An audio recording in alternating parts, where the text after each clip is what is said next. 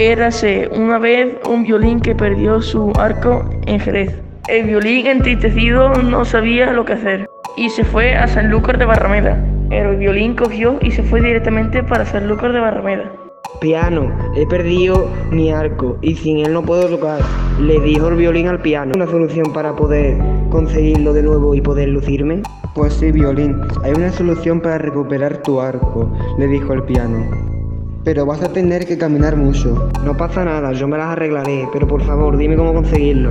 Tienes que ir para la colonia y recoger un arco viejo, de los que están en los contenedores de la plazoleta, dijo el piano.